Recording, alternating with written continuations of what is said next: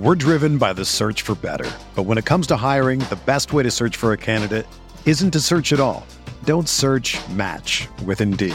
Indeed is your matching and hiring platform with over 350 million global monthly visitors, according to Indeed data, and a matching engine that helps you find quality candidates fast. Ditch the busy work. Use Indeed for scheduling, screening, and messaging so you can connect with candidates faster. Leveraging over 140 million qualifications and preferences every day, Indeed's matching engine is constantly learning from your preferences, so the more you use Indeed, the better it gets. Join more than 3.5 million businesses worldwide that use Indeed to hire great talent fast. And listeners of this show will get a $75 sponsored job credit to get your jobs more visibility at Indeed.com slash BlueWire. Just go to Indeed.com slash BlueWire right now and support our show by saying that you heard about Indeed on this podcast. That's Indeed.com slash BlueWire. Terms and conditions apply. Need to hire? You need Indeed.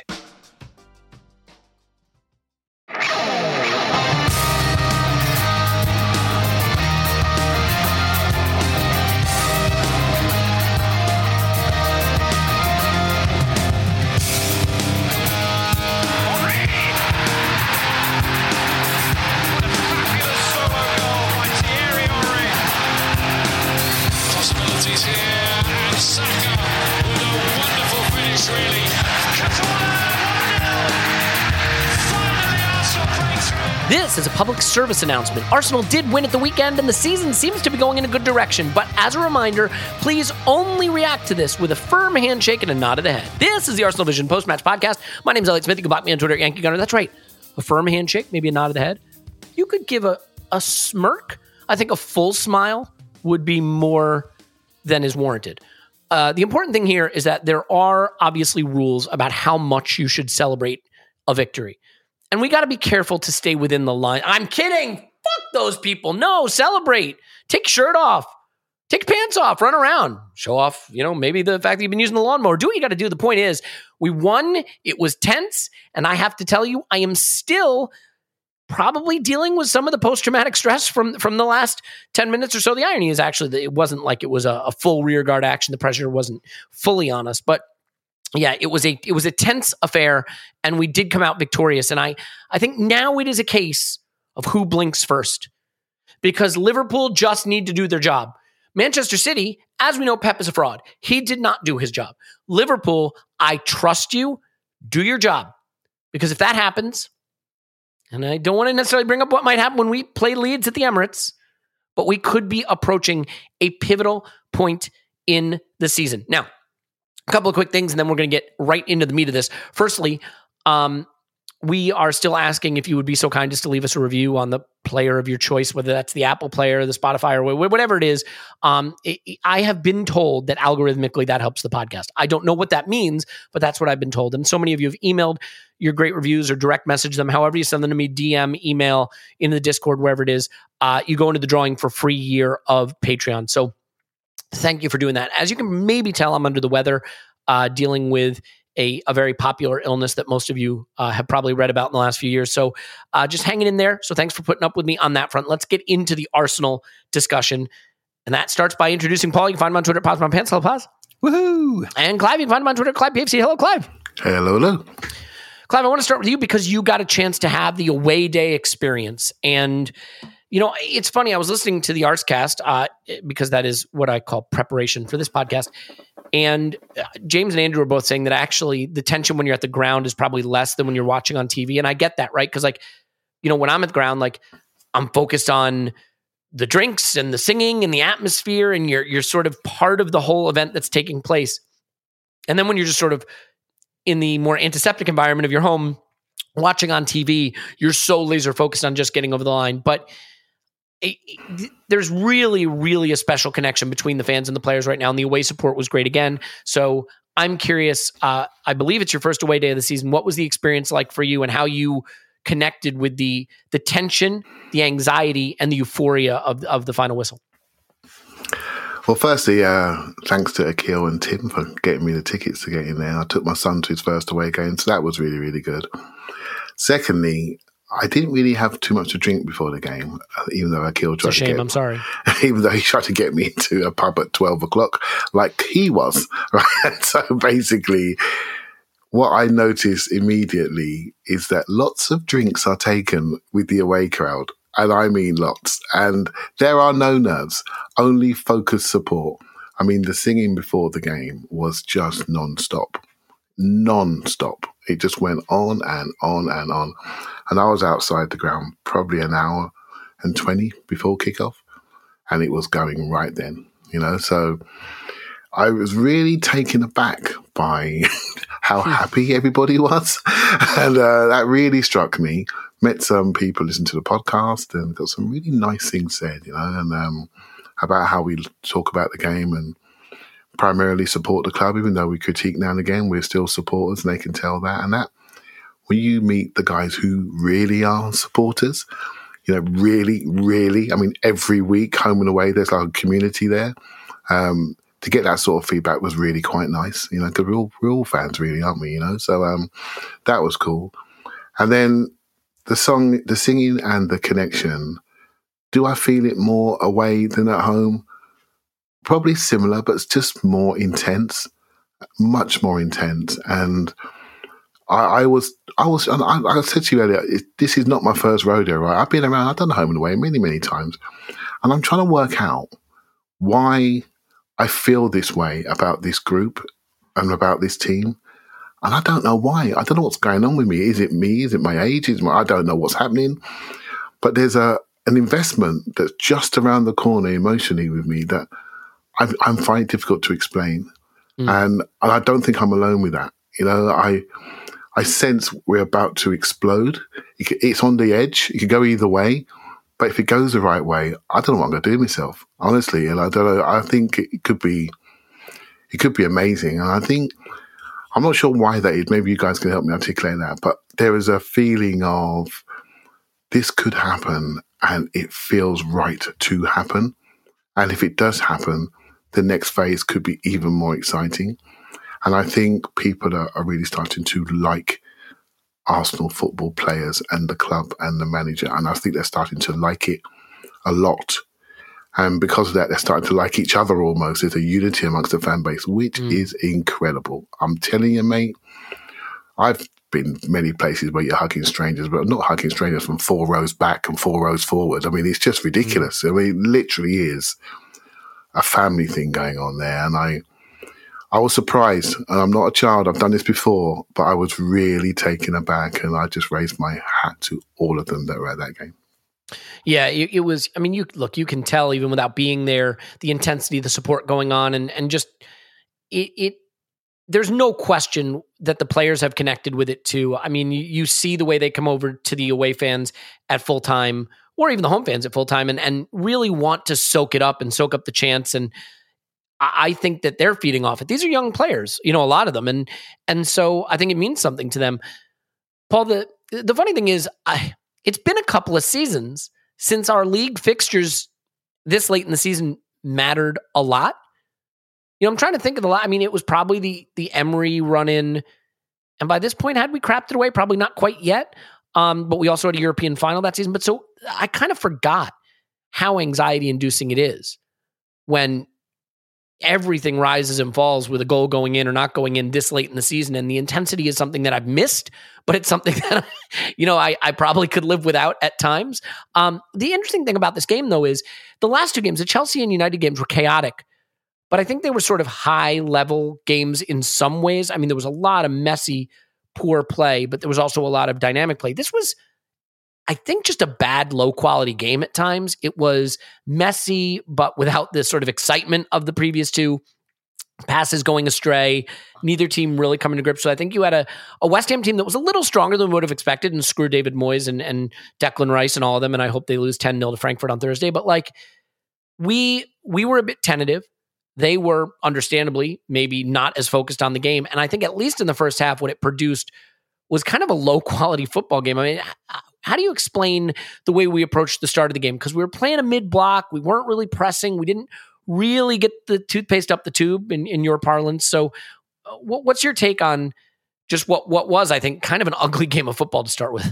Yeah, football, eh? Um, so would this not be the definition of a trap game?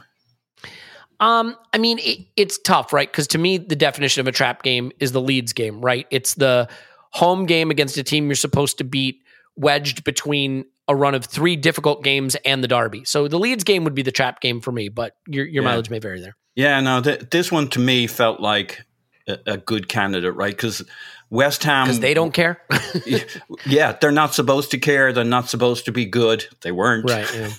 Yeah. Uh, they played a fuller strength side, but not quite full enough. It was like one of those, I don't know how good they're going to be. Let's be slightly less crap than them. Um, with us, like, how how far ahead do we lean into this game? How much do we expose ourselves? Look, it was really it wasn't by plan. It wasn't by anything. I'm I'm pretty sure the plan was to play good football, to push, to press, to make runs, for people to drop into spaces. I also think West Ham are actually pretty good at clogging things up. Like this game suited them. They made sure that they were not easy to play against, that they could conserve a little energy. Um, so they did their part. They also played poorly with the ball, which can be infectious to our play. Like there's no real rationale. Uh, having having had another good look at it, there's no great rationale. There's no analysis that explains to me why both sides just could not pass the ball uh, to each other. I think it's going to be one of those games you write off. The second half was more interesting from an analysis standpoint because we were hitting them on the counter. We Yeah. looked like we're turning into a very, very good counter-attacking team, which is nice. Um, I, uh, unlike almost everybody else, I was not particularly relatively nervous given the stakes once we went that goal up and we started sitting back. I just didn't. It felt like control. Um, and that to me, along with everything Clive's talking about, something's different with this group this season. You know, the fans are different. Uh, you just need to change a critical, a critical uh, proportion of the fans uh, for that to be different. The relationship with the team, the team's all different. And then talking about this particular game, like there were probably four or five non-starters playing for us, which doesn't help. Still doesn't explain it, but like that's a lot. You get into kind of a, crit- a tipping point in terms of number of players who don't normally play these games, aren't normally starters, are passing to people who who aren't the normal people. They're there, um, but overall, uh, the one thing I'll take away from this game was once we got that second goal, Gabriel float or Martinelli, Gabriel Martinelli floating it into the other Gabriel. uh, that that was a quality assist, a quality moment. There were a few quality moments, and then like we looked really good. Like the pundits didn't think much of us at halftime. They thought a lot of us at the end of the game because of that level of control, because of the way we played through Eddie, through played out. We looked very good once we went up. That's about the only thing you could throw away the rest of this game as like uh, I don't know what that was, and I don't want to think about it too much. It might contaminate my thinking, uh, get in the water, and mess things up. It was like it was just low quality, Yeah. and it, it felt trap gameish, even if it's not the perfect definition of one.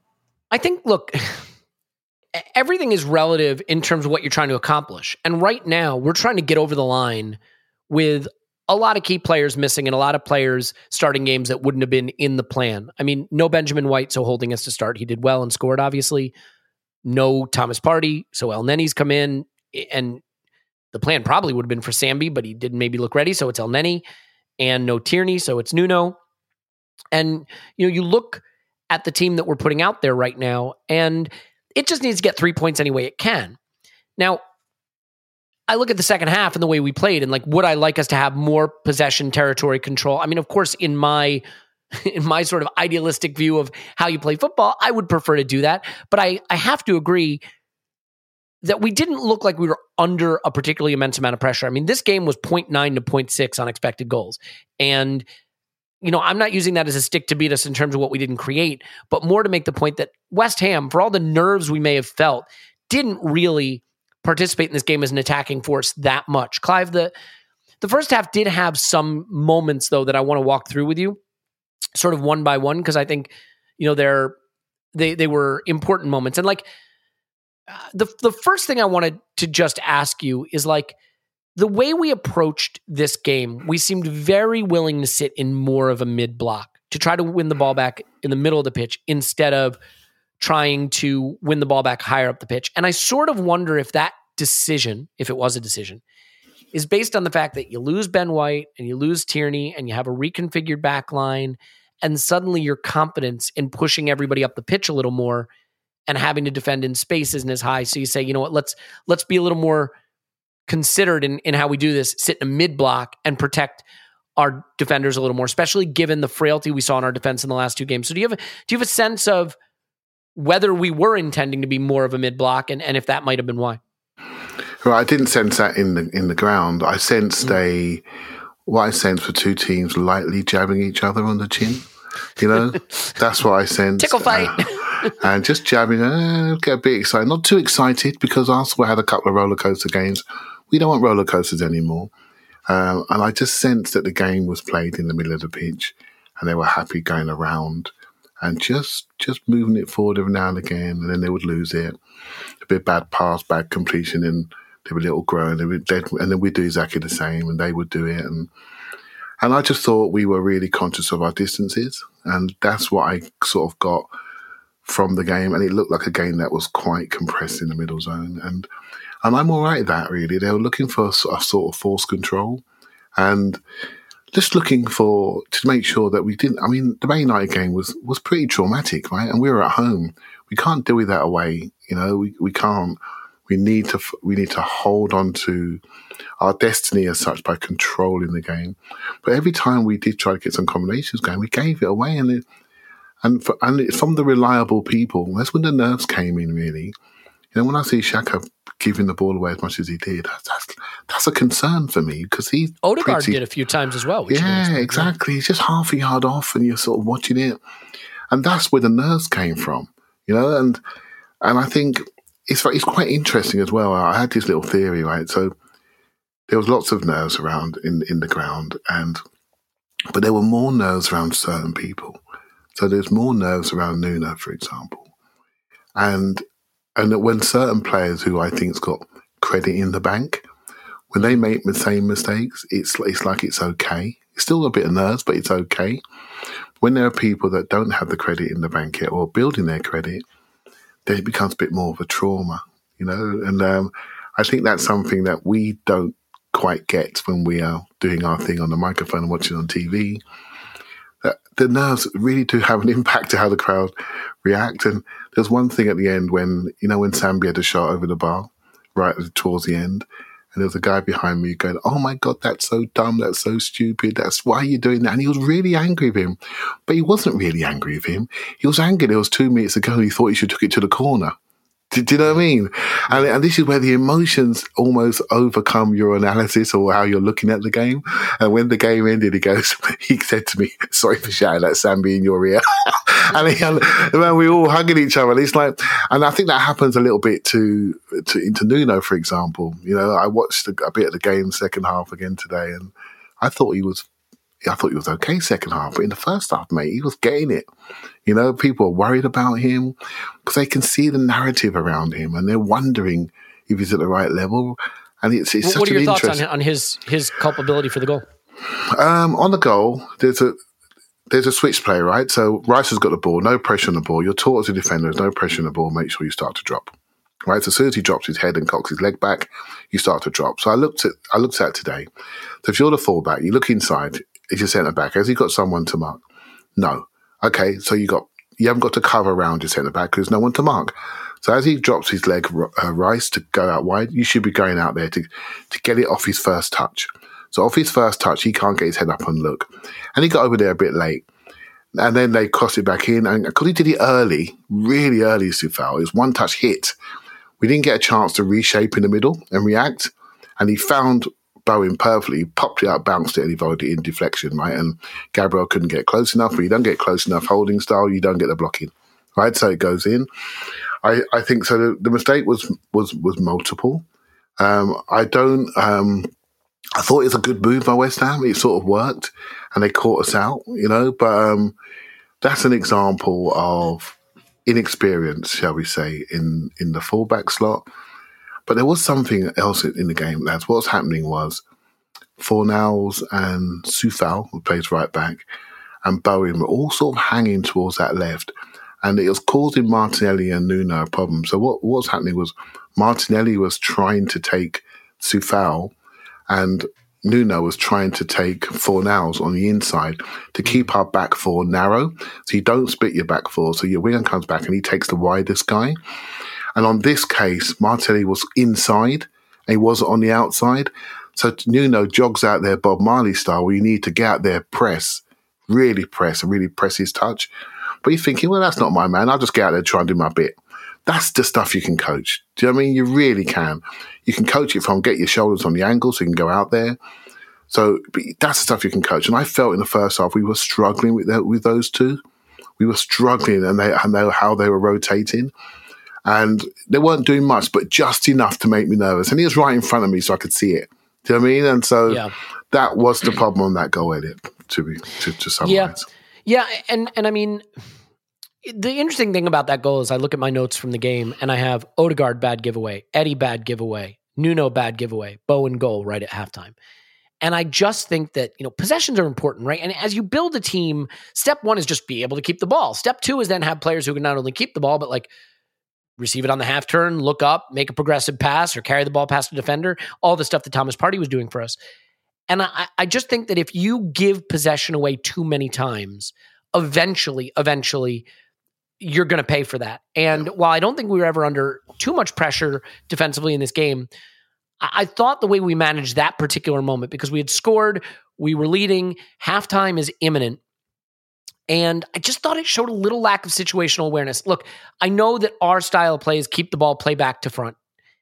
But there are times we have to realize this is a time to get the ball away from your goal. And I thought the Odegaard giveaway, the Eddie giveaway, and the Nuno giveaway, all right in that one little cluster of moments before the Bowen goal right at halftime, put us under pressure we didn't need to be put under. Um, you know, at a really critical moment in the game where we can get to halftime with the lead and then figure out how you want to approach the second half. So I thought that was poor. Let's talk about the good stuff in the first half, though, Paul, which is the goal. And it comes first from um, Eddie uh, shooting. The shots tipped wide uh, around the corner, but it comes after a West Ham giveaway. It's one of the rare moments where we did kind of get the ball high up the pitch. They pretty much just gave it to us. Eddie runs onto it, shoots. When there may have been other chances, but he still forces the corner. Holding gets the goal. And, uh, you know, in general, I just think like we do look like a team that is competent in set pieces, both defensively and in attack right now. And that, that is such an improvement on where we've been in prior seasons, where forget the vulnerability defensively, but just corner kicks were just a chance for us to turn over possession of the opposite side. So I, I thought that was great. Do you have any thoughts on, you know, the the build up leading to the corner and then the goal itself? Um, so Eddie does really well, right? He he. When you look at his starting position with the ball, he's basically got a couple of pl- defenders or midfielders in defensive positions in a position to stop him. Another centre back who can step up, and he just kind of floats his way between them with a, a meandering run, really nice. And we saw a lot of that in the second half. His movement uh, around players, his sense of when to cut one way versus another, it's probably the strongest part of his game. And when you think we have him down as, oh, well, he's a fox in the box, he's just a six yard box guy who'll get on the end of something. Um, it- like he showed that other side to his game. I think he's done it in a couple of games now, where if he picks it up a little deeper, uh, he creates space and opportunity for himself and for others. Um, he had a lot of those well placed curving shots on goal. Though, here's my one question on Eddie. I know this isn't quite the nature of the question, but have we ever seen him truly leather it? I wonder if he has like the full power that a striker needs to Well, a ball. unfortunately, we saw him leather it. Uh, was it against? Was that United where he slipped in For- by Odegaard with the back heel, and then he just go, he goes for power instead of placement? Yeah, but that's pretty close to go, right? So it looks. Yeah, you mean instead of his, his usual finish is um is the passing, try to passing it. Uh, Yeah, but he has opening, like opening his foot and passing it in the far corner. Yeah, and he has like four or five of those shots from distance in this, and it, it and I remember that shot he hits off the bar that against Chelsea, where it's kind of a bit of a looper. It's not. It's not like Martinelli catches one late on in this game, and it's off target. But holy shit, the power! So this this the one like Eddie's been great last couple of games, and we're all talking him up and we're getting excited about him. That's my one question with him. But what he does have is really nice placements. All of those shots are on target or on and about target or just past the post. And it forces the corner here, it keeps the pressure on, and there's a lot to be said for that. I think throughout the game, his his his shots are clean, nice, you know, good shape to them. He shapes up nicely from the edge of the box or outside of the box, but it forces this corner. Uh, Saka with a uh, beautiful delivery right on the noggin. Uh, the guys all have their assignments. We're we're very organized. They have who for Fornals. The matchups suit us. The Fornals is against Holding. He muscles his man nice and early so that there's no question of a foul by the time the ball comes in. Gets his noggin on it. First goal for us for the club in his six years as a Premier League player and the first of two from our centre backs in this game. And in the end, it was this the goals all came down in, in some form or other to to set pieces or or or play after set pieces. Certainly for us, um, and it's a good way to beat West Ham. You got to find different ways to win, and sometimes you will it. Sometimes it's set pieces. Uh, we've been very very good defensively, and the best teams tend to be good, get their fair share of of uh, set piece goals going the other way, and we did very very nicely in this. And we probably might have we might well have struggled to do it any other way in this game. Uh, look, being good at set pieces is one of the clearest things you can see on a pitch of a team being well coached, because it's a it's a marginal gain that you can make by working on it. Like set pieces are extremely predictable in terms of whether you're good at them or whether you're not. And t- some teams are, I mean, look at Leicester. They're dreadful at defending set pieces, right? Like, if you're well coached on set pieces, you can get better at them. They are a thing you can improve on purely on coaching. You don't need to have, you know, Thierry Henry. You don't need to have Virgil van Dijk. You can just be better at them. And we are. And I think we deserve credit and we should give credit for that. Um, I, I think we should also point out that right after we score. Oh, by the way, uh, you got to love the Aaron Ramsdale line at full time. When asked about Rob Holding scoring his first Premier League goal, he says it only took him six years and a new hairline. Gotta love it. Um, the banter, the banter between the lads. So, uh, the the interesting thing is then there was the the Ramsdale save, and like Ramsdale didn't have a lot of work to do in this game, and we've been a little critical of him for some shaky play. He absolutely deserves credit for what I think is not getting enough attention for that insane save that he makes on the corner kick right after we scored. Clive, do you remember the one I'm talking about? They take a corner and it comes in at pace, yeah, bullet on him, but like kind of behind him. It's coming. It's going to go in under the under the bar. I thought it hit the bar. It comes in so hard, and he gets such a good hand on it. I thought it had hit the bar. Yeah, yeah, yeah. Clive, I mean, that is a brilliant save, and for a guy who we've maybe been a little critical of, he deserves he deserves credit for that because that was incredible reflexes. Yeah, flashing save from Declan Rice header. So, and it was just, I don't know how he read it. It was so close to him and he got up and he got really, really horizontal quickly and early and flicked it over the bar. And then you see the difference between pros and, and us lot.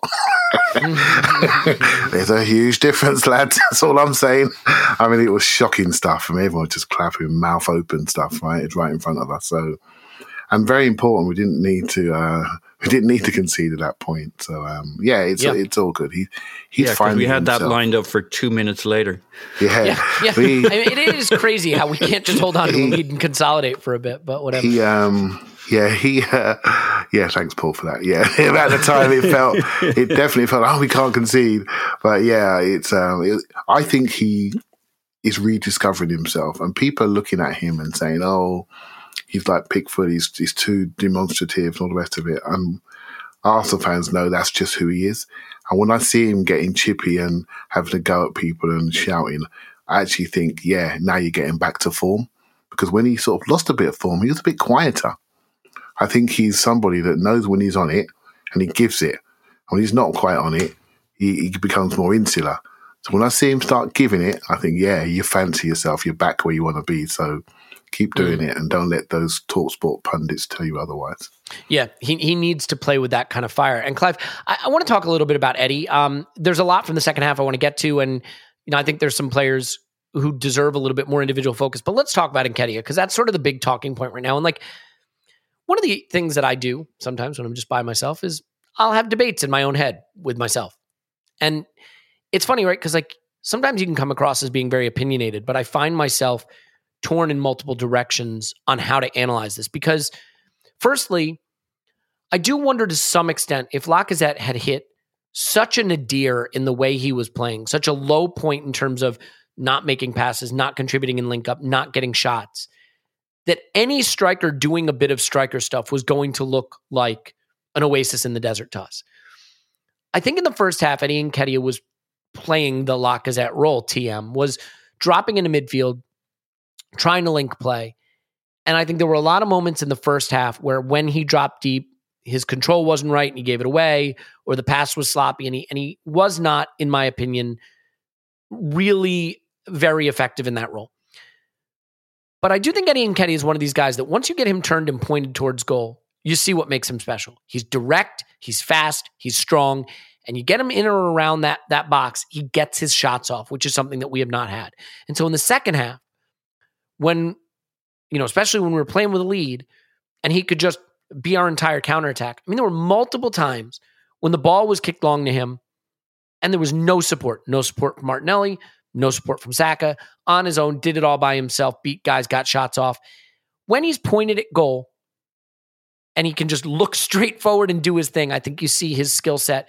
And so I, I, thought it was a mixed game. And I know a lot of people feel very, very strongly that it was a great game. And I, you know, I, I can't say that you're wrong. I just think that we saw the strengths and weaknesses of the player within the same game, which is that I don't think necessarily the first half link up play was very good, but the second half, obviously, he, he got a chance to shine. And the only thing missing is, of course, the finish. And I think for a lot of people looking at what our plans should be for Striker in the future would say, you know, maybe maybe he doesn't have the goals in him ultimately that that we're going to want. And obviously, we don't need to talk about transfers and what to do with Eddie long term right now. But I'm I'm curious if you saw it the same way, Clive, a mixed performance with a, a first half that had limitations and a second half that was brilliant, or maybe you're more just bullish on the performance overall. Yeah, it was mixed, but he wasn't the only one that had a mixed performance. Odegaard, I don't think anybody had a purely yeah, great performance. Maybe t- so, Tommy aside, maybe. So if you're looking at it from a pure execution point of view, it was mixed.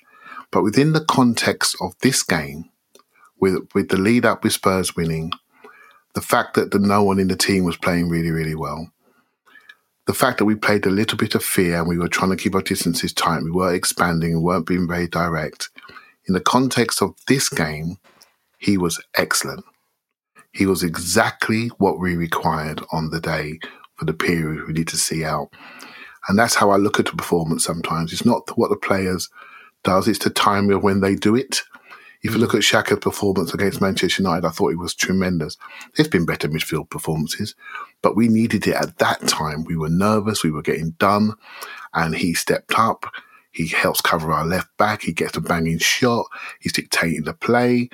That's when you judge people in adversity. When it's going a little bit wrong, who's going to step up? And so, yeah, Eddie's got a few lumpy touches, but when we were just starting to think, are we going to see his game out? He turned into some sort of train. I mean, literally was moving side to yeah. side, dropping off, crashing it, smashing people, getting in people's faces. He got better and better and better. And he made my Sunday, right, just by that performance alone. Now, if you want to critique him, so let's talk about him technically, right? And this is maybe leads to what Paul's saying here about his shooting. So you could ask, you could query if you want to talk about what he does, right? Let's let's go for it, right? He posts, he posts really well, actually, as well as Lacazette. He does three different posts. He posts flat, straight, facing his own goal, shoulder square. He likes to post up, dragging the ball to his left hand side. So he shows, he dummies right and takes it on the half turn, comes left, and sweeps it out to the right wing, or just turns and runs. Right, so he does the half turn post, which keeps people guessing. And sometimes he shows short and spins in behind. Right? So he's got three different moves and he can execute on all of them. So if he spins in behind, he's got the pace to catch it. If he goes on a half turn, he's got the pace to carry it. He's got the ability on the ball to carry it. And he can post up and he's smart enough. He's as good as a Lacazette and he's as good as a Aubameyang at the post up moves and keeping the link play going.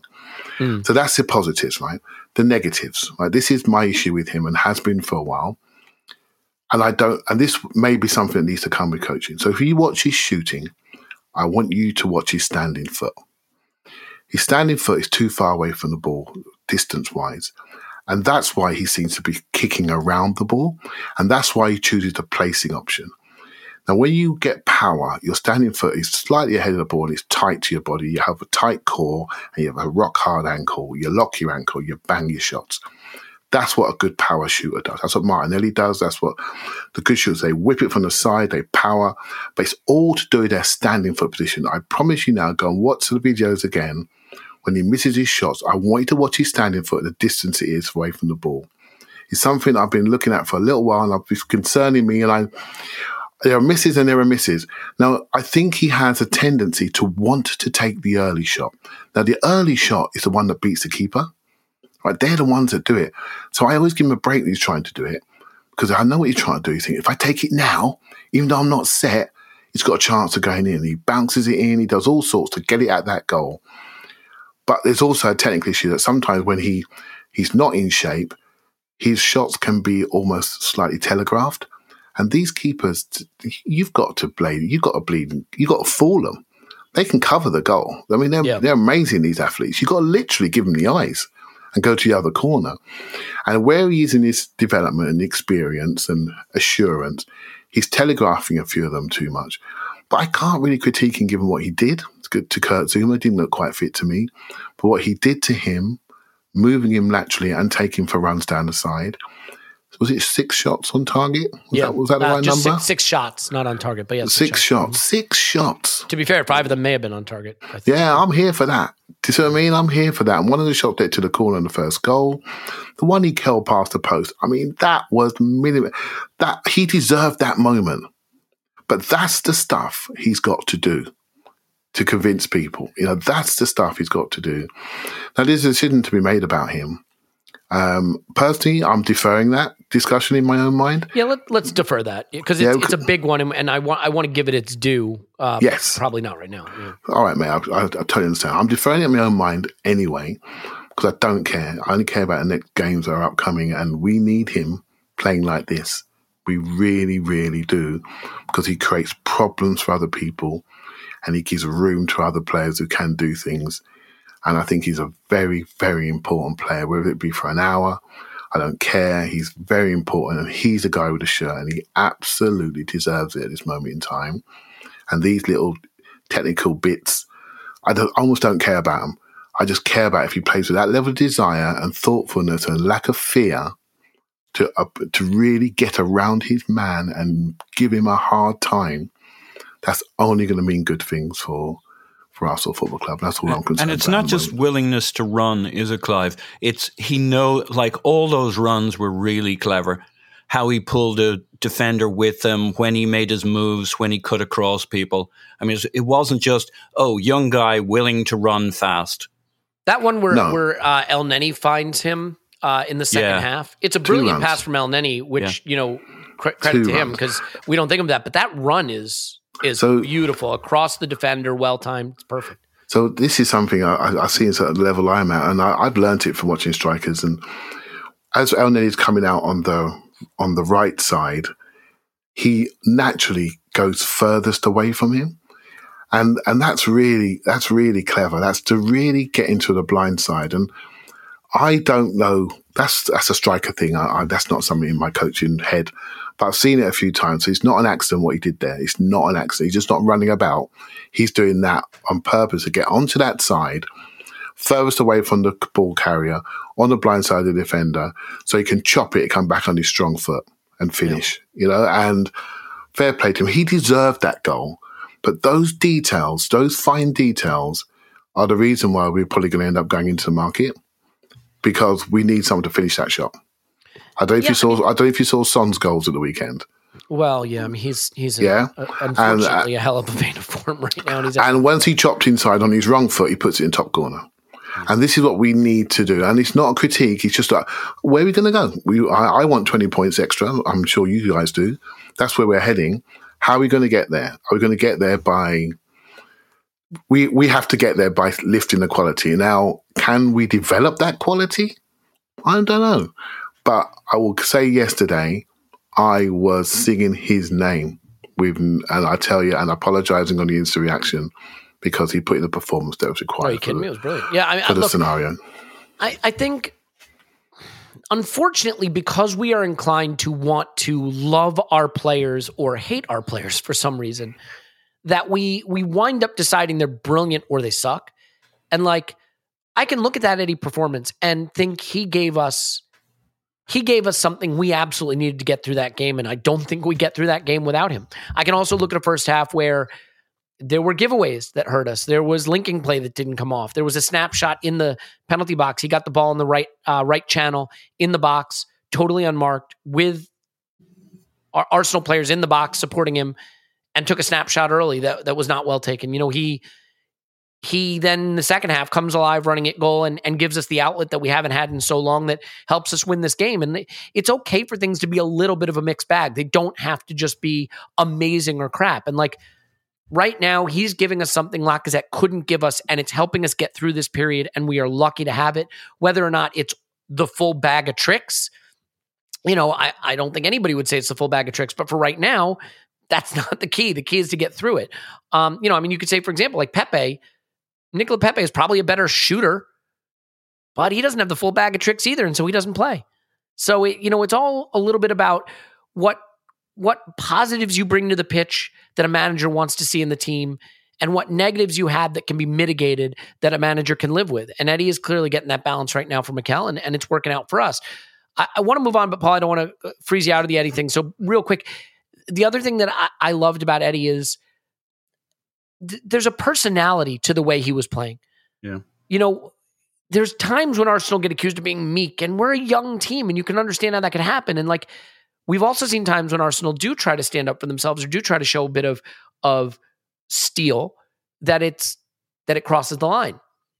I think Nketiah does really well when Declan Rice seems determined to a waste time for his team trying to win the game, b pick a fight with a guy he's known since he was nine years old. I like I have no idea what was going on there. I saw a hilarious tweet about it. Like if you look at the video, he's like Rice is saying something like who the F are you or something like that. And like they've known each other forever. He knows exactly who he is. Like I thought Nketiah got in their heads, had the right combativeness at the level you need to be locked in, to be a pest, but not to cross the line. And that steel, that metal that we're going to need to get through this run, I think he, he got the balance just right. Yeah, I think Eddie has striker's mind.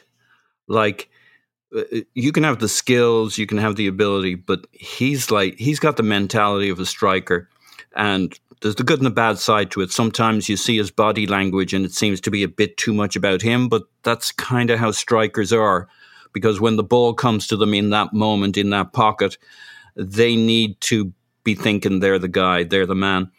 We've seen some of the downside of that in other games. In this game, look, it really played to our advantage because when he got the ball in the spotlight, um, he did what he needed to do. He was cool, calm. There's a poetry and an art and a beauty about his movement.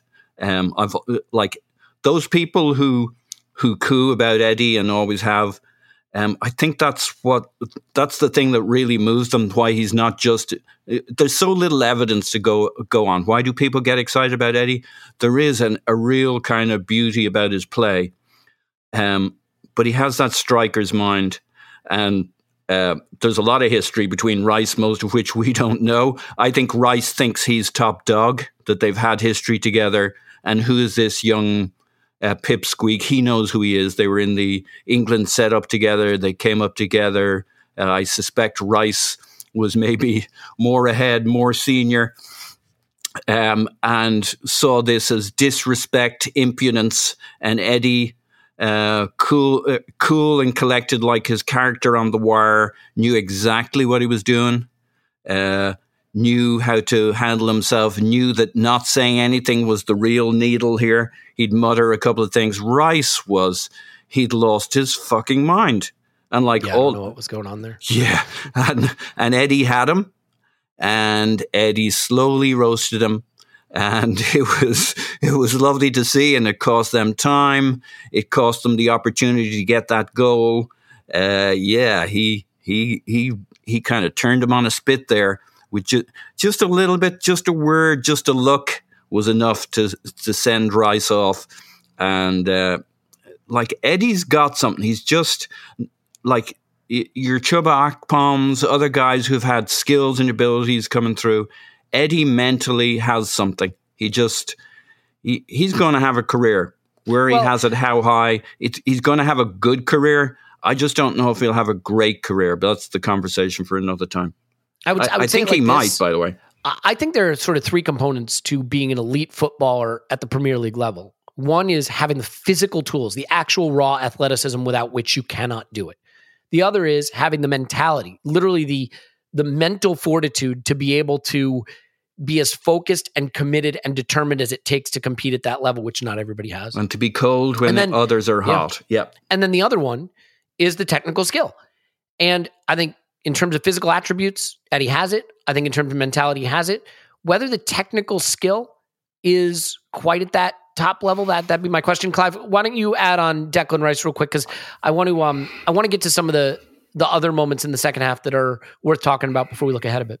Yeah, I, I think um, uh, you're right about Eddie. I, I, the technical side is, is an interesting one. I think it comes more when he feels relaxed and when he feels comfortable at the level. You watch him playing in under 21s, you could say it's, under, a lower level, but mate, he know when he's the, when he feels like he's the boss, he he plays like it. You know, and I think he's maybe starting to feel more comfortable with us and realizing that I've got a chance here. And he's given it some. Whatever happens, he's going to get a bigger contract here, whether he stays or wherever he goes. So that'll take care of itself. On Declan Rice incident, and that was an interesting one because Declan Rice, first time I've seen him live, probably. No, I saw him when he went to, he came to Arsenal as a centre half in his early West Ham days, and I thought he was rubbish, right? then moved him into centre midfield, and um and and he got he got better, and he played for England. I thought he was okay. I thought England played him in the wrong position. I thought he played him as a six. He should have been he should have been the eight, and Kalvin Phillips behind him. But hey, there you go. That's my thing. But see him in this game, he is a big unit that bestrides the midfield. Really does. He gets it, he intercepts, he carries, he passes, he can run and shoot, he can switch play. There is I know this may not be news for everybody, but it's he's a player. And he's quite he's not quite that, but he's a player. and uh, don't be silly, right? So uh, and um, for Clive there. and and he's a player. And and I felt he wanted to impose himself on Eddie because he was bigger than him. And he was saying, "Look, mate, I'm the man here. This is my town. I run this area." And he tried to give it to Eddie and tried to shame him. And Eddie was just quite cool. And then the Arsenal player said, "Nah, we're not having that. We're not having that at all." And they came running over the hills. I mean, literally all arrived at the same time, and it got really tasty. And I thought, and I love that. I don't don't leave one of your boys out there alone to be abused by the opposition. They all came piling in, and Mike Dean can't book them all, right? So um, that's what you do. And I thought I was really pleased to see that. Stand up for your mates. You make sure nothing happens to them. And Eddie was leading them a dance, and that was a. If you want confirmation of how well he was playing, well, that was the moment that told you he was the one they could not stop on the day. Yeah. Yeah. I mean, the player that winds up the opposition is probably having a pretty good day. Um, one of my favorite moments, not not in football, but just in life, is when the new Manscaped promos drop. Because look, normally I just tell you whatever I have in my mind about Manscaped. But there's that moment when they send me the new copy. And I I just always like to see what's going on in the minds of the copywriters over at Manscaped. So let me just give this to you because we are now into the summer copy, despite the fact that it is 39 degrees Fahrenheit, about three degrees Celsius where I live. Summer is here, is it? The sun is shining, shirts are off, and your balls are smooth. You heard that right. Your friends at Manscaped are here to make sure your beach balls are as smooth as Floridian sand. Yikes. In summer, you want to kill some cold beers and barbecue, not kill the vibe with pubes peeking out of your swim trunks. Oh my God. That's why Manscaped has a Performance Package 4.0 to keep the party in your pants looking crisp and refreshing all summer long. Dive headfirst into summer by joining 4 million men worldwide who trust Manscaped and get ready for hot guy summer or hot girl summer. Come on. By going to manscaped.com for 20% off and free shipping with promo code ArsenalVision. So, now I can tell you the performance package. Well, what do you get? You get the Lawnmower 4.0, which is the trimmer, the weird weed whacker, which does ears and nose hair, the crop preserver, which is a, a deodorant, the reviver toner, the boxers, the travel bag, all of it. All of that is in the performance package. you already know the lawnmower. It's got the skin safe technology, so you cut the hair, and not your body. Um, you know that it's got a long battery life. It's wet dry, works in the shower. Go do it now. Get 20% off and free shipping with code ArsenalVision at manscaped.com. 20% off and free shipping with code ArsenalVision at manscaped.com. This is the summer to turn your package into the full package with Manscaped. Okay. I hope you enjoyed that as much as I did. Now, there's no I in team, but there is an I in Indeed. And that's the hiring partner you need to build your team. When you're hiring, you need Indeed. Indeed is the hiring platform where you can attract, interview, and hire all in one place. Instead of spending hours, literally hours, on multiple job sites searching for candidates with the right skills, Indeed's a powerful hiring partner that can help you do it all. With their instant match, over 80% of employers get quality candidates whose resume on Indeed matches their job description the moment they sponsor a job post, according to Indeed data.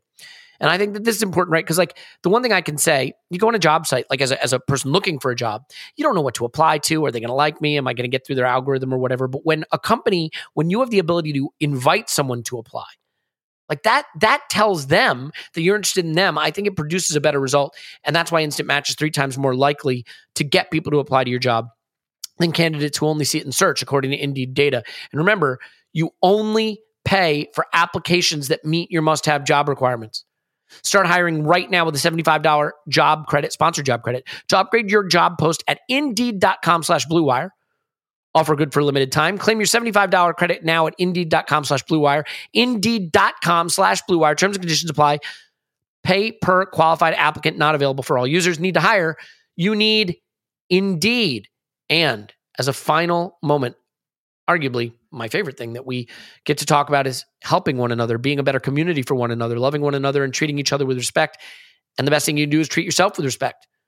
You can do that by doing the work. This podcast is sponsored by BetterHelp. Life can be overwhelming, and many people are burned out without even knowing it. Symptoms can include a lack of motivation, feeling helpless or trapped, detachment, fatigue, and more. Burnout is I think it's a condition that we don't talk about as a condition. It's just saying, oh, I'm I'm tired, I'm worn out, I don't feel great. But you know, that's normal. I'm supposed to feel that way because I work or I have kids or I have all these priorities in my life.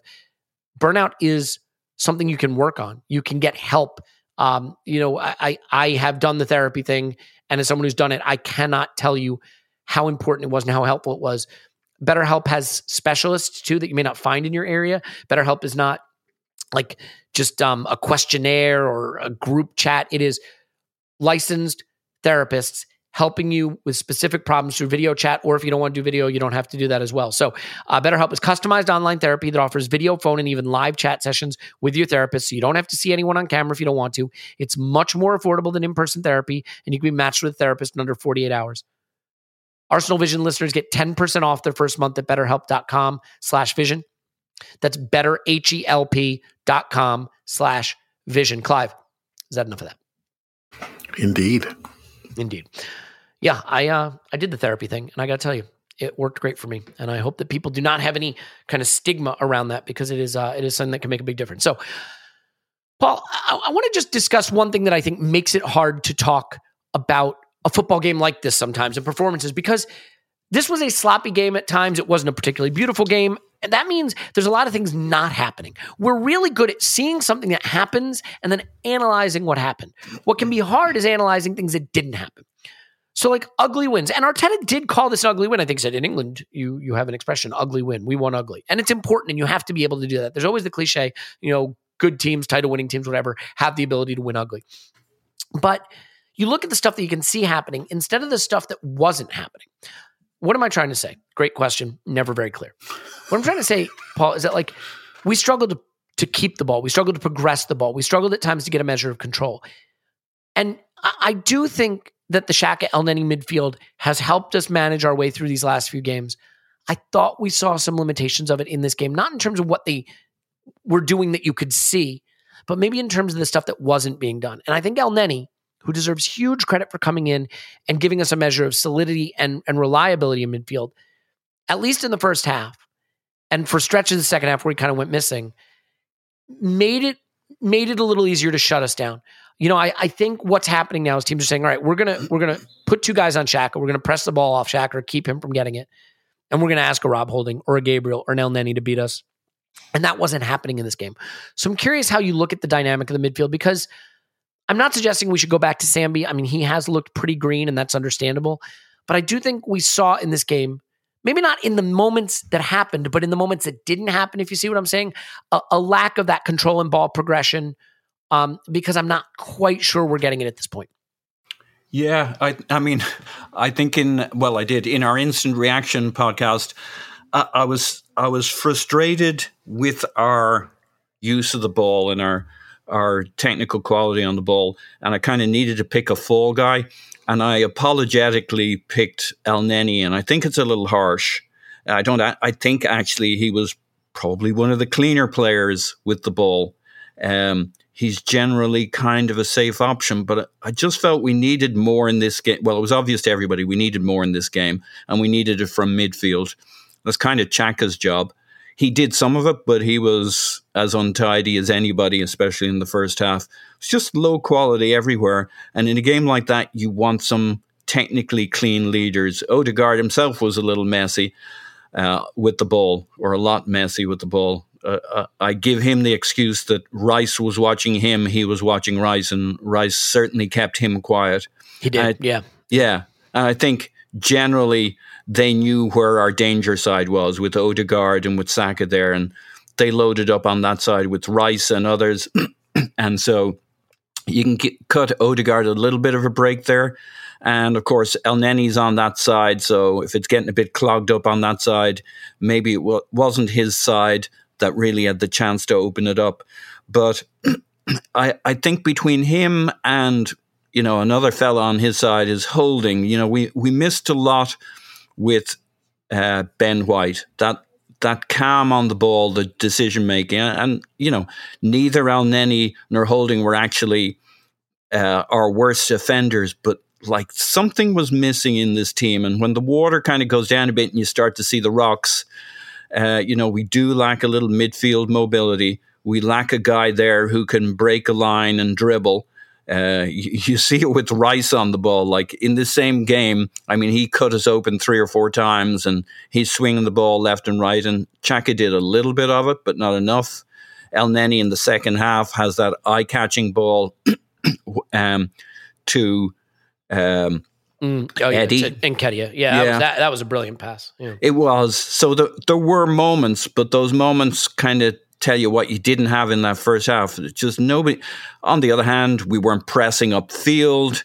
People weren't finding spaces and pockets. I do think part of the issue with this double pivot um, uh, when we play Martinelli is like that's really the the Smith Rowe role to drop in there and get Nuno up that wing. And we just, I don't think Martinelli, Xhaka, and Nuno works as well as Smith Rowe on that side because it's Smith Rowe you want coming in there picking up the ball. Martinelli was very quiet in the first half. I think it's all just a bit related. Um, the left side wasn't clicking, so the what our right side was under more pressure where El Elneny was, and you know, he can look at he he was clean enough, but he can be a bit ordinary. We know that. As long as the rest of the team's functioning, that's a rock that doesn't show under the water. You know, he's he's not a dribbler on the ball. He's not going to ask questions of the other team. He's going to keep it ticking along. But they kind of clogged up that side. He had holding behind him. So without Ben White, we had Tomiyasu. T- Tommy probably didn't have the legs to get forward. So I think in another game, a little more quality Tommy able to get forward a little bit more, and maybe Smith Rowe, um, Nuno, and Xhaka works better on the left, um, as because Nuno can bomb forward. Smith Rowe can rotate into that spot and Xhaka can kind of cover the run when they bomb forward. Works just a little bit better than like Martinelli didn't really have a game. He had a great moment and I think he did some good pressing around his assist uh, just before and after. But and and he was very useful when we sat in. He's very good at covering Nuno with his intense uh, run backs in the second half. But um, I think a little more quality. Uh, Tommy a little fitter and making some runs on that side, and the the ordinariness of the Elneny game is much less of an issue for us. Yeah, Clive, I, I want to dig into this a little bit because I this goes back to my point earlier about we're looking for heroes right now. And because we're winning, I think we're we're finding heroes in everyone on the pitch and they deserve it. Right? I mean, I said this in another podcast. if Mikel Arteta gets us over the line to the Champions League somehow with, you know, Elneny and Nketiah and Cedric and Nuno Tavares and Rob Holding, you know, that would be incredible. Not because those players aren't are bad players, they're not clearly, but because none of them are players that we necessarily thought could take us to that level, and now they're all playing at once and they're all being asked to do it.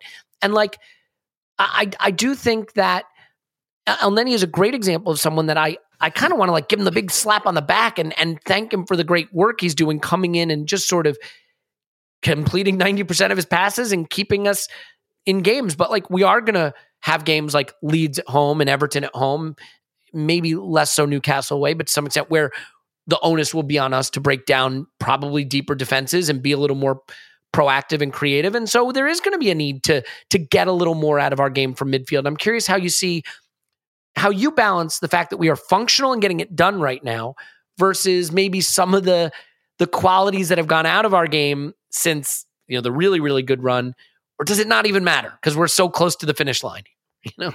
Yeah it doesn't it doesn't matter. And the great thing about football is every game is different right? And so i think there are games to really sort of analyze and there are games that just happen and you win the moment right? And you heard me use the term flow and moments. We're a team that when we're all happy, we flow through the pitch and we can all see what we do and we love it. We take it, the ball arrives just when we want it to. We take it right in stride and we flows through us out the other side, switch the point of attack, get our isolations, get our little pockets going, pop, pop, pop, shot.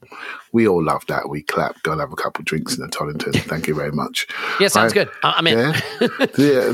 It doesn't. And then West Ham turn up, you know, thinking, and then and they stand in the places where you want to play, and so we're forced to pass the ball to standing bodies, and the passes goes wrong, and and that's it. I looked at the pitch and I thought Elneny was absolutely fine. He's one of the better ones actually, and and and I'm looking at thinking that's just today's game. So how can we overcome it? You know, they're trying to pick on on Nuno's side. They're trying to. I thought Tomiyasu was absolutely fantastic, by the way, in one on ones. My goodness, he just sorts everything out. Um, and I just look at the game and think, okay, that's today's game. It's crap. You know, it's going to happen. You play you play forty odd games a season. It's going to happen. Can we come out on the right side of it? Right, and that's that's that's all that matters. Who's going to show up for the ten minutes they need to show up in? That is, that's literally it. That's literally it. And I think we naturally need, you know, we like to look at the game and see if we can see any trends or analysis or anything like that. But there are some days you just need to be happy, right? You need to be happy. And I ask myself the question yes, we critique these players sometimes, but I looked at the Spurs team sheet yesterday and I see players like Emerson Royal and, and mm. Sessegnon and Hojbjerg and Davies and Dier. I'm thinking, why do they deserve to be where we want to be? And if I'm doing the team talk to our players, I'm saying, mate, don't let those players walk into the promised land over you because you're better than them.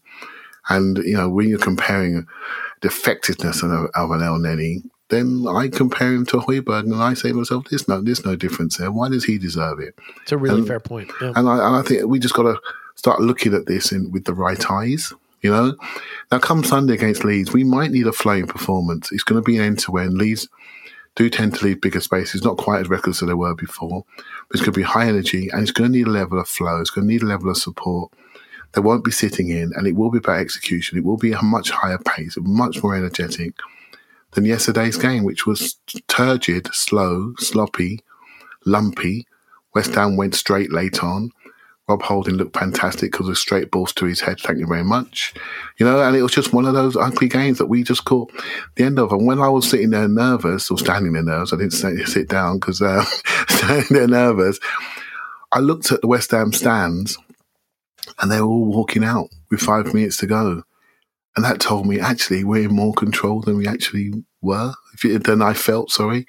And uh, you often tell, I often hear me say, the other team, they ran out of ideas. They sort of said, you know, we can't get past this team, and West Ham fans could feel it. Do you know what I mean? And um, so, yeah, Elliot, just take this game.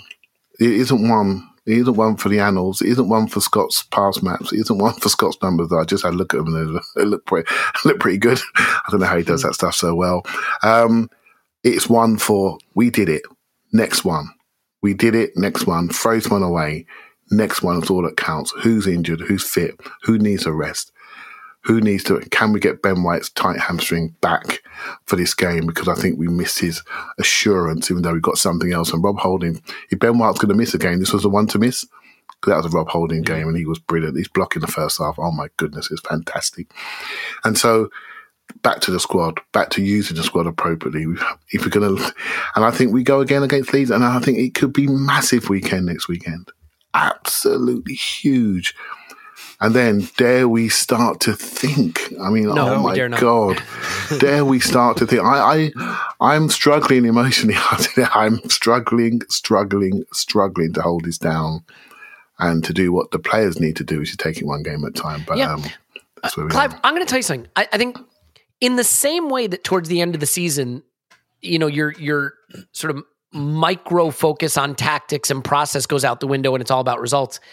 Maybe the analysis needs to go out the window a little bit. Mm. Maybe the worrying about can we be a little more progressive in midfield? Can we get someone, you know, to step past his marker a little bit more? Can we do, you know, can we get a center forward who does this instead of that? Like maybe that has to go out the window because I find myself We need to my go all soft factory. I do. Well, I find myself like losing. It's funny, right? Because for three quarters of the season, I fi- I think that I tend to be, you know, more focused on the analytics and the process and you know the the Well, probably makes the sense, harder doesn't it? factors. Yeah, but by now I'm I'm as sucked into this anyone. I want like Mohamed Elneny to sign a six year deal and Eddie Nketiah to start up front for us next season, and like I'm in. I'm buying in completely because these players are getting it done, and so I, I feel that there's some responsibility analytically to say like, all right, well, you know, can we dig into this and and find a better way? But maybe now's not the time for that. Maybe now is the time for just saying, pat him on the back, sing the songs, be completely wrapped up in what's happening, and, and hope it it continues. Now, in terms of it continuing, one thing that I hope continues, Paul, is the calls go our way, and the calls are kind of going our way, if we're being honest. Uh, I love Bowen getting a yellow card for diving, and I'm sure there are still fans who think he think he deserved a yellow card for diving. I'm sort of the opinion that like that's a classic case of what do you want the player to do? Not have legs there because I don't know what else he's supposed to do. It's a risky decision from Ramsdale. It all came off in the end, so I'm happy with it. But like, it's not the first risky decision we've seen from him lately. What's your take on the the Bowen Ramsdale incident? I think we are a very, very lucky boy. Um, I think Bowen had every Mike right. Uh, Yeah. Paul, if there is any better indication that top four needs to be ours, it's things like Mike Dean giving us calls at the tail end of the season. Like it's just crazy. Who would have guessed? Isn't Mike Dean retiring? And i- He is, and he's on like a record number of red cards. He had a chance to give another Yeah. one there, but no. A- And isn't this his way of saying, Arsenal, I'm sorry. I'm sorry I screwed you year in, year out. Here's a little something back, a little wink from me to say, I screwed you. I'm it. letting you off. Uh, Bowen should have hooked his leg around Ramsdale, and we would have been all in all sorts of trouble. He did. He jumps out of his way. He hurdles him. You can, you know, and even if he didn't, just looking at it from our side, it was nuts. But then, uh, back to the point of. Um, this is about narrative, soft fact. Like, I do actually think there's a tremendous amount of sense in being very, very analytical at the start of a season and very, very not analytical in the last five or six games because at the end of the, the season, the team is what it is. They've got what they've got. They play the way they play. And, um, like, that's it. It's like XG, like getting overly analytical uh, about it um, in the early days kind of makes sense till you see the pattern, and then that's where you're at. And then soft factors are not can be a a a driver, but they're more. I think they're more a lagging factor. When things are good in your team, your soft factors start to look good. Confident, like confidence, doesn't come from nothing, right? Uh, you're a fool if you're confident and you've got no competence ability. Um, Is that the Dunning Kruger effect that we're discussing here? very possibly. Um, very confident fellow, Dunning Kruger. Not a lot of people know that, um, but he was very competent. Um, so, like the By reason the way, that's a cognitive bias where people with low ability at a task overestimate their ability, says the best podcaster in the world. Go ahead. oh, you don't need to tell me you did. um, so, um, it, like, I just think it makes perfect sense to be very, very analytical early on, like like XG is, to work out what your team is.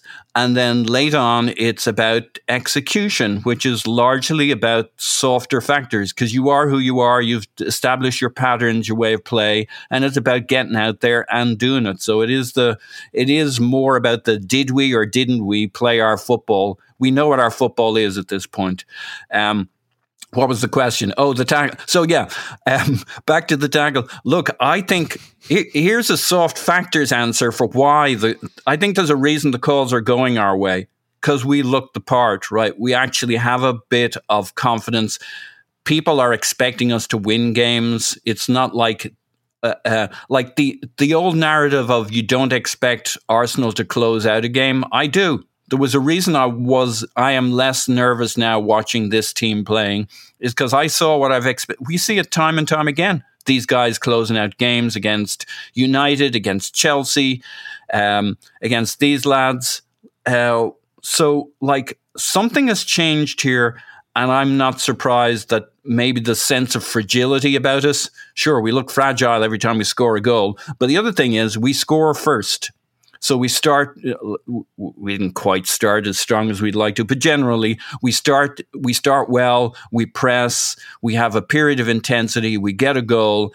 We establish ourselves as pole uh, in in the race, and that has a certain confidence, a certain swagger. Referees expect us to be leading and don't expect to have to give a decision that takes it away from us. Like I don't want to lean into it too much, but it doesn't hurt the psychology between you, the other team, the crowd, uh, and the referee that you're starting to establish that we look like the top four team, that we look like we can get there, that we're supposed mm. to be mm. ahead, we're supposed to be winning, we're supposed to be getting decisions, and we are. Yeah, and look, I mean, this is where I think also you game state can matter, and yep. like for example, do I think that the group we had out there is well suited to playing from behind with Elneny and Xhaka in midfield and Eddie up front. And, you know, if West Ham could sit in and defend and counterattack, like, no, I, I don't think that would have been ideal. But that's not what happened, right? We found a way to lead. We found a way to lead the second time, and then they had to chase the game, and that suited who we had out there. Players that could keep the ball a little bit, not a ton, but just enough. Players who could provide an outlet on the counter. That was great. I, I think the player though who stood out for me in this game, maybe as having the best game of anybody, I know everybody wants to pat Elneny on the back right now and Eddie Nketiah, but Clive, I think Tomiyasu is just an extraordinary shutdown defender on the right hand side. And like he wasn't just doing that; he was stepping around people and he was bringing the ball forward and he was passing the ball forward. But what a luxury! You know, when you look at Nuno on the left, and he's going to have those moments, he's going to have those issues. It's not always going to be easy for him to have someone on the right who just shuts that side down. You can't get past me. You're not getting the cross in. You're not beating me to the byline. You're not beating me to the inside. It was great to have him back. And it, it's good news. It sounds like that he, I think, was just cramping up at the end there because he was holding his calf. And of course, I went full whiskers. But Clive, like, what did you think of, of the Tomiyasu performance? Do you think I, it, it's as good as I thought? Because, like, I, I just think if we're going to continue to play with Nuno, which is fine, being able to have that right hand side locked down like that makes a big difference. Yeah, Tomiyasu for me. For me, he's, he's close to he's close to signing of the season. If he was fit, he would already he already be that player um, for us because I think he's just transformed us. I think he's uh, an enabler. Homie said before. I think he enables everything. And when you have that ability to just shut down a side, and normally a lot of teams attack left, you know, they like to attack that side. They load up on that side. We do the same thing, and that guy needs to be he needs to know his onions when it comes to defending, and he absolutely does. And what I find surprising with him that when he does come back after layoff, he's almost exactly the same from minute one. Yeah, that was incredible. I mean, he hasn't played. It's just like everything's there. His technical base. I wasn't surprised so though, Clive. Do you remember the first game he played for us? He just stepped off a plane from Japan, right? He didn't know yeah, anybody. Exactly. He didn't speak the language. He was just ready he's just ready. And, and the only time he wasn't ready was the time when he wasn't ready, when he was injured. And we brought him back too soon, I think, against Liverpool. And that was a costly mistake and something we mustn't do again. I mean, that's why we've really taken our time with him this time. He's just sharp, both feet, head up, ball's coming, he knows where it's going. First time, move it quickly, because you're giving the person who's receiving it more time on the ball. Move it sharp, get up behind it. Don't overextend. Only overextend when you don't see anybody ahead that you need to run around on. You don't need to do it on this day because they're trying to they're trying to pin you on your side and and really try to affect holding to stay with holding, stay alongside him. That's your game today. You know what I mean? And get Saka far away, and we try to clip Saka from from the centre of the pitch or holding directly. So he just solidifies everything. And you know, I love looking at fullback. I love that type of fullback on one side, and I like a progress on the other side. If anything, I wanted Nuno to to do more. He did one run in the second half when we were on the outside. He just pushed it and ran. I want to see more of that. He tends to want, he tends to want to do that more at home, and I want him to be set free. You know, to really push teams, to really stretch teams, and to really be the chaos guy he is. Have the have the solid guy on the other side, but in this game, we didn't seem to want to do that. We were a little bit tentative. So, um, yeah, Elliot, I think if I project forward, there are gains for that player. And he's like, a, I did a little tweet the other day about similarities between the City squad and our squad. And to me, mm. he's our Kyle Walker, unbeatable defensively. He's that guy you always play in the big games defensively. But there are other games when like City would play like a Anita Shevchenko, um, Shevchenko, his name is on the other side. Obviously, Cancelo does it, and he's there like their creative attacker.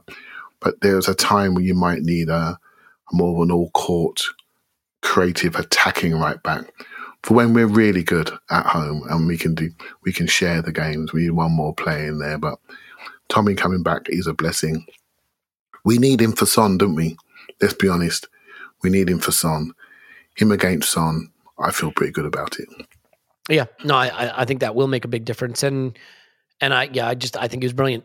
Two more points to get to before we get out of here. I think one is Gabriel Martinelli. Like I look, I don't think either wide forward had a particularly fantastic game. Uh, Saka was Saka though. I mean, he still had. I think he had a shot near post save that led to the corner kick that um that we got the second goal from. So good work by him. And Gabriel Martinelli, like his delivery to Gabriel Magalhaes for the goal is brilliant. Like that's really, really good stuff. And we don't win the game without it. So I don't want to, you know, I don't want to belittle that contribution. But Paul, I am curious your take on on his involvement in general. I can understand why our left hand side, you know, has struggled at times to be involved, whoever it is. I mean, I think Smith Rowe, who's had a brilliant season, scoring goals has sometimes been peripheral in games. I thought Martinelli was very peripheral in this game. You can understand Odegaard's drifting to the right. Eddie Nketiah is not a facilitator per se, and Nuno is a bit of a chaos agent to say the least.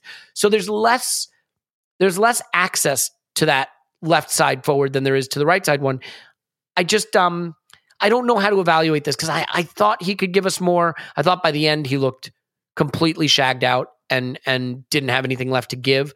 But I'm wondering if you you know, if you have a a, a good view on his performance, because I'm not totally sure how to how to evaluate it. I think if I had to guess, it's probably the kind that we'll see Smith Rowe get his his place back in the next game. Paul, on mute. Almost made it through the. I'm sorry. I'm No, sorry. Um, look, I think it's actually a conversation about Nuno at the end of the day, because the more time you're using Nuno as a wing back, attacking down the wing, the more it makes sense having him on the pitch, and the more time he's spending as a defender, uh, the less it makes sense. And the, if Tommy can stay fit, uh, Tomiyasu, and you then have effectively a back three when you need it there with the two centre backs giving the platform to get Nuno forward, Xhaka spinning the ball up to him, Smith Rowe rotating into the kind of 8 10 spot there. Um, that works. And it doesn't, I just don't think I've seen it work as well with Martinelli. Um, they're almost rivals for that space. Um, and it was in this game, it was Nuno trying to give the width, but uh, you know, maybe the thing that hurt Martinelli the most was the fact what hurt everybody the most, which is the passes weren't coming, so you stopped making the runs. It was all just clunky and, and clogged up. I do think it was knackered at the end, and that's that's a good thing uh, because he did show his value um, covering that left side, and like we were very secure down the Nuno side. there was one point in the first half where they had three guys over on Nuno's side trying to hurt us down that side. It was where they got the goal. It was where they were going to try and hurt us in the second half, as Clive rightly points out. They tended to go a bit more direct. I think they got tired, to be honest. That was a part of why we looked so secure at the end. But we also, you know, we kept Nuno's side well nailed down, and Martinelli deserves lots of credit for that. so I can see Smith Rowe starting, and hopefully, when we've gone our goal or two up uh, in the second half of these games, Martinelli having a key role both on the counter, which he's obviously well suited to, and covering Nuno because he's more intense defensively. I think Smith Rowe's disciplined and covered his spaces, but we've seen Martinelli herring around, uh, pressing. Uh, as a defender in that corner and and helping keeping secure and helping stay on it. So I can see the last few games playing out with Smith Rowe getting those starts you're looking at, but maybe Martinelli coming on with uh, 45, sorry, maybe uh, 30 minutes to go. Um, and it's really all about that rotation with Nuno because if you're using Nuno as a full back for 80% of the game, you're you're probably not playing to our strengths. And if Tommy can stay fit, you know, move everybody across the pitch. There, there's your three giving you stability. Uh, Xhaka as one of the pivots, covering as Nuno bombs forward and linking up hopefully with Smith Rowe. I think that's how I see it playing out. Clive? Yeah, I think you know I was going to say something then, didn't you? I think um, you read me about like we're on video. Right? So like, um, no, I think there is going to be a rotation. I'm trying to work out how it's going to be. So obviously, we can all see that Smith Rowe likes to drift inside, so it gives Nuno room. But I thought Martinelli had a fantastic game defensively, and Paul touched on it. Again, not every game can be the game of that you want to have. Sometimes you're forced to have a game that the other team give you, and they were three on two on that side. And Martinelli had to work very hard. Xhaka had to come over late, and Martinelli had to work very hard to protect and to to keep them back on that side. And I thought he did it brilliantly. Go back to Manchester United game, Paul. I know you watched it. Look how well Diego Dalot played against Manchester against us, and that Smith Rowe guy, and he couldn't catch him. He couldn't stop him. He couldn't stop him getting forward, and that game broke up on that side. And they were yeah. incredibly effective there because Smith Rowe didn't have the energy post the game against Chelsea to do the work. We rotated him out. I see Smith Rowe playing on Sunday because we're a home game and I think we can afford to be a bit more expressive in fullback areas. But for the away game at Spurs, I see the, the more secure Martinelli, who's a more he's he's just better defensively, more intense, more aware. Would you believe it? How many times you see him carry the ball out, touches the edge of the area, really secure, carrying it away from danger or passing away from danger, also getting out to his man quickly, it was yeah. a different game for him, but it's a game we need in this stage of the season. So the Martinelli that we grew up with two years ago, banging it from the edge of the area, top corner, that may not be him. He hasn't scored, I think he's got one goal in 16 games, something like that. I heard the stat. Elliot would no doubt check it. But mm. he hasn't scored for a while, maybe since Watford whipped it top bags, right? So this is what we have to do right now. And I think it's just something we have to accept and judge people in the context of the games we are watching and the stage of the season we are at. And then we can reassess at the end of the year about where they are in their development, how we field the squad, what type of player we bring in to compete, what's going to be their final position, are they going to be rotational players? And this is the fun bit in it when the season ends.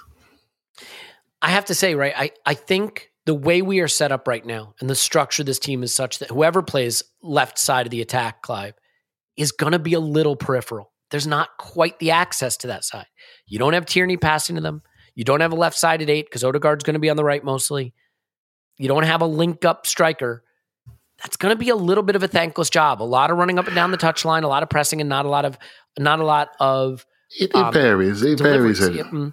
it varies. I mean, yeah, a few weeks ago, very short weeks ago, there was a player called Thomas Partey was our lone midfielder, just stepping through the play, oh, whipping yeah, no, it I'm, out. I'm saying right now, the way we're yeah, yeah, like yeah, right now, the way we're construct. I'm not saying like going oh, forward. Okay. Or I, I, so what I mean is, I think for right now, that player is going to have to just accept there's not going to be a lot of service, that it's going to be a little difficult to get the ball in those in those critical areas. And so like I think whether it's Smith Rowe or Martinelli, they're going to have to press, they're going to have to run back defensively, they're going to have to look for that moment. I mean, to, to Martinelli's Yeah. credit, he gets one moment, he puts it on the head of Gabriel, and Brilliant. we win the game. Um, and and Smith Rowe, I think whether it's Smith Rowe or Martinelli, whichever player it is, I think they're going to have to find the two or three moments where they can influence the game and take advantage of it. I don't think they're going to have the service they need to be in the game regularly. And with Leeds coming up, Clive, like we haven't had a game like this in a while. I guess Brighton at home was the last one. You know, a home game where we're going to be pretty big favorites, but a team that I mean, look, Leeds last what last five results. If you, if you forget the four 0 they just lost to City, draw with Palace away, three 0 victory over Watford away, draw with Southampton at home, three two victory over Wolves away, two one victory over Norwich at home. Now, I'm not saying that makes them the greatest team ever, but this is not the Leeds of a few months ago when they were losing by fives and sixes. So, do you have a sense of what it's going to take to? I mean, I almost get the sense that this team benefits from not being the big favorite with the expectations to go do it. And we're going to find ourselves back in that situation in a weekend where Spurs go to Anfield. And I mean, th- Clive, this is the whole season in a sense because if if Liverpool just do their job, please Liverpool, just do your job, and they beat Spurs, and we can find a way past Leeds, we literally are in a situation where, in a worst case scenario, the derby doesn't matter. It doesn't. I does mean, it always matters. It's a derby, does but you see matter. what I'm saying. So, how do we approach this? Because I think psychologically, it's a very, very tricky situation. Yeah, it's tricky, right? But everyone's going to be bouncing. It's going to be a sunny day on Sunday, and we'll know a lot more than we know right now because um, don't count out Spurs and Liverpool, I'm afraid. Um, so don't count them out. But we're hoping Liverpool do their bits, as you say. But what I will say that Leeds will have to play us because Burnley and Everton have found form. They will have to play. You know, and that means we can move through the pitch. And the pitch was small at the weekend, but the pitch will be bigger in, in this game because I think we'll they'll they'll naturally want to come on to us, which means we can naturally play through. Right, so that's how I see the game going. It's about execution, first goal. We don't want to give them anything to chew on, right? We can't give them something to chew on. They're not they're not a low block team anyway, but you don't want to give a team that's desperate something to hold on to, you know. And um, so yeah, we just got to do our work. We got to do our work. We got to execute. And um, I'm, I'm a little bit worried about um, Saka actually. Um, I think he's always fantastic, but The it comes to taking a toll. Yeah, I think so. I think so. He's barely finishing games. He's always slow off the ground. That's a good sign of fatigue. I'm a little bit worried about that. Now, what will we do? You know, we've got a big game against Spurs the, week, the next few days. I'm not saying there could be a time just to, to have a think about it. I know people are going to say, You're crazy, you're crazy. We need to beat Leeds, we need to beat Leeds. And it's about resting people. It's about also about protecting people. If he's on the, if he's on the edge of something, we need to do something about it. You know, because Spurs, we're going to need him for definite, for definite. You know, so um, let's see what happens this weekend. I sense a little bit of freshening up. We looked a little, we looked like the team that played in Europe on Sunday. That's honest to God's truth at stages. We looked fatigued. We looked slow in our minds. I couldn't believe it. Was that my nerves? I don't know. But we didn't look fresh. You know, so we got a good gap now before we go into the final phase. And so, yeah, I think um, just watch the space on that one there. You know, There's, it looks like he's carrying something. Can, can I ask? Uh, I, I would love it. Please ask away. Is it just me? Um, because you're on, you're in the discords and the social medias and stuff. I, I know he didn't have a breakout gamer. I thought Saka looked pretty good in this. I thought he looked. Oh, I pretty thought it was great. Yeah. Oh, yeah, it's, it's not critiquing performance, Paul. More the fatigue no. angle. Yeah, more the Yeah, fatigue but- uh, angle. But like that plays into it, doesn't it? I, I mean, I think we're managing him by getting him off with a little time before the end. I, I, I fully hear what you say, Clive. Um, but when I look at him, like I think he's even in the games recently where we're like, well, it wasn't as a breakout a game for like he's just he's just so good, and I I guess I'm hoping our, my eye is right that he's not.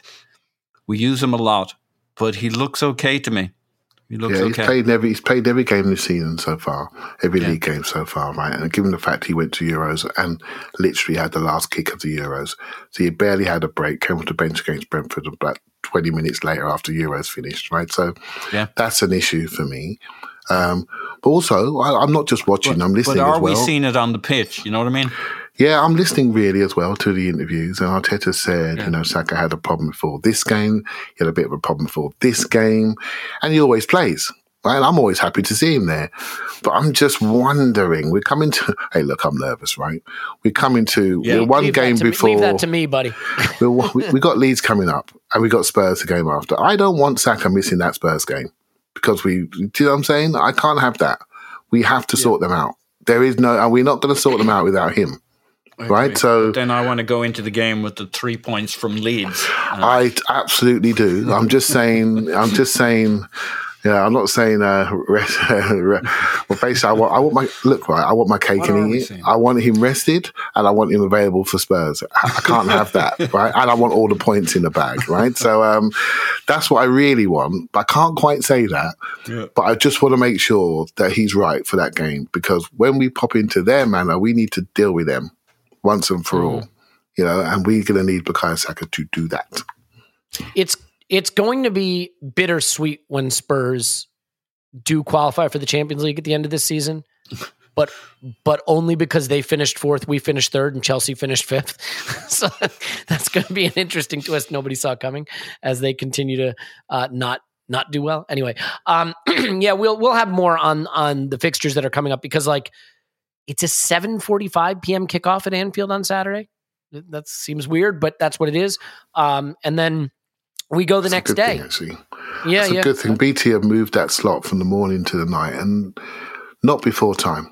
You know, for teams that are playing Europe on, in the week. Why are you doing that?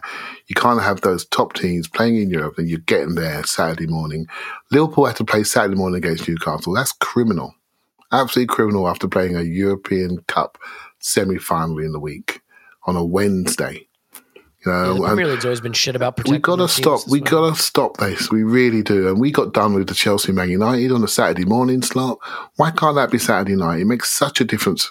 The game ended up being brilliant, but it makes such a difference to the quality of the game. Liverpool just got over the line against Newcastle. If they didn't win that game, I'd be asking serious questions about TV scheduling. I really would. But hmm. let's get past one of my Well- hobby horses. Well, let's hope that uh, they get the feeling of a big European night on Saturday night, and it spurs them to, no pun intended, a heroic performance, a 10 0 over Tottenham. Uh, get that goal difference closer. That'd be helpful. Look, we got plenty more we can cover, and I am uh, barely clinging to health right now, so we should probably knock this one on the head. Paul's on Twitter, pause my pants. Thanks, pause. Yes. There it is. Clive's on Twitter, Clive BFC. Thanks, Clive. Thank you very much. My name is Alex Smithy Blackman. Twitter. You're gonna send us those reviews. Put get the reviews in. Send me the screenshot on email or DM or whatever. We'll get you into the drawing, and uh, sometime next week we'll do uh, the drawing for a couple uh, free years of Patreon. So that'll be a lot of fun. We love you. Thank you so much for being here, and uh, we all just cross our fingers and toes and everything else, and try to get our way through these squeaky bum games, these next few of them, and hopefully have a big, big celebration at the end of the season. We love you, and we will talk to you after Arsenal 10 Leeds them.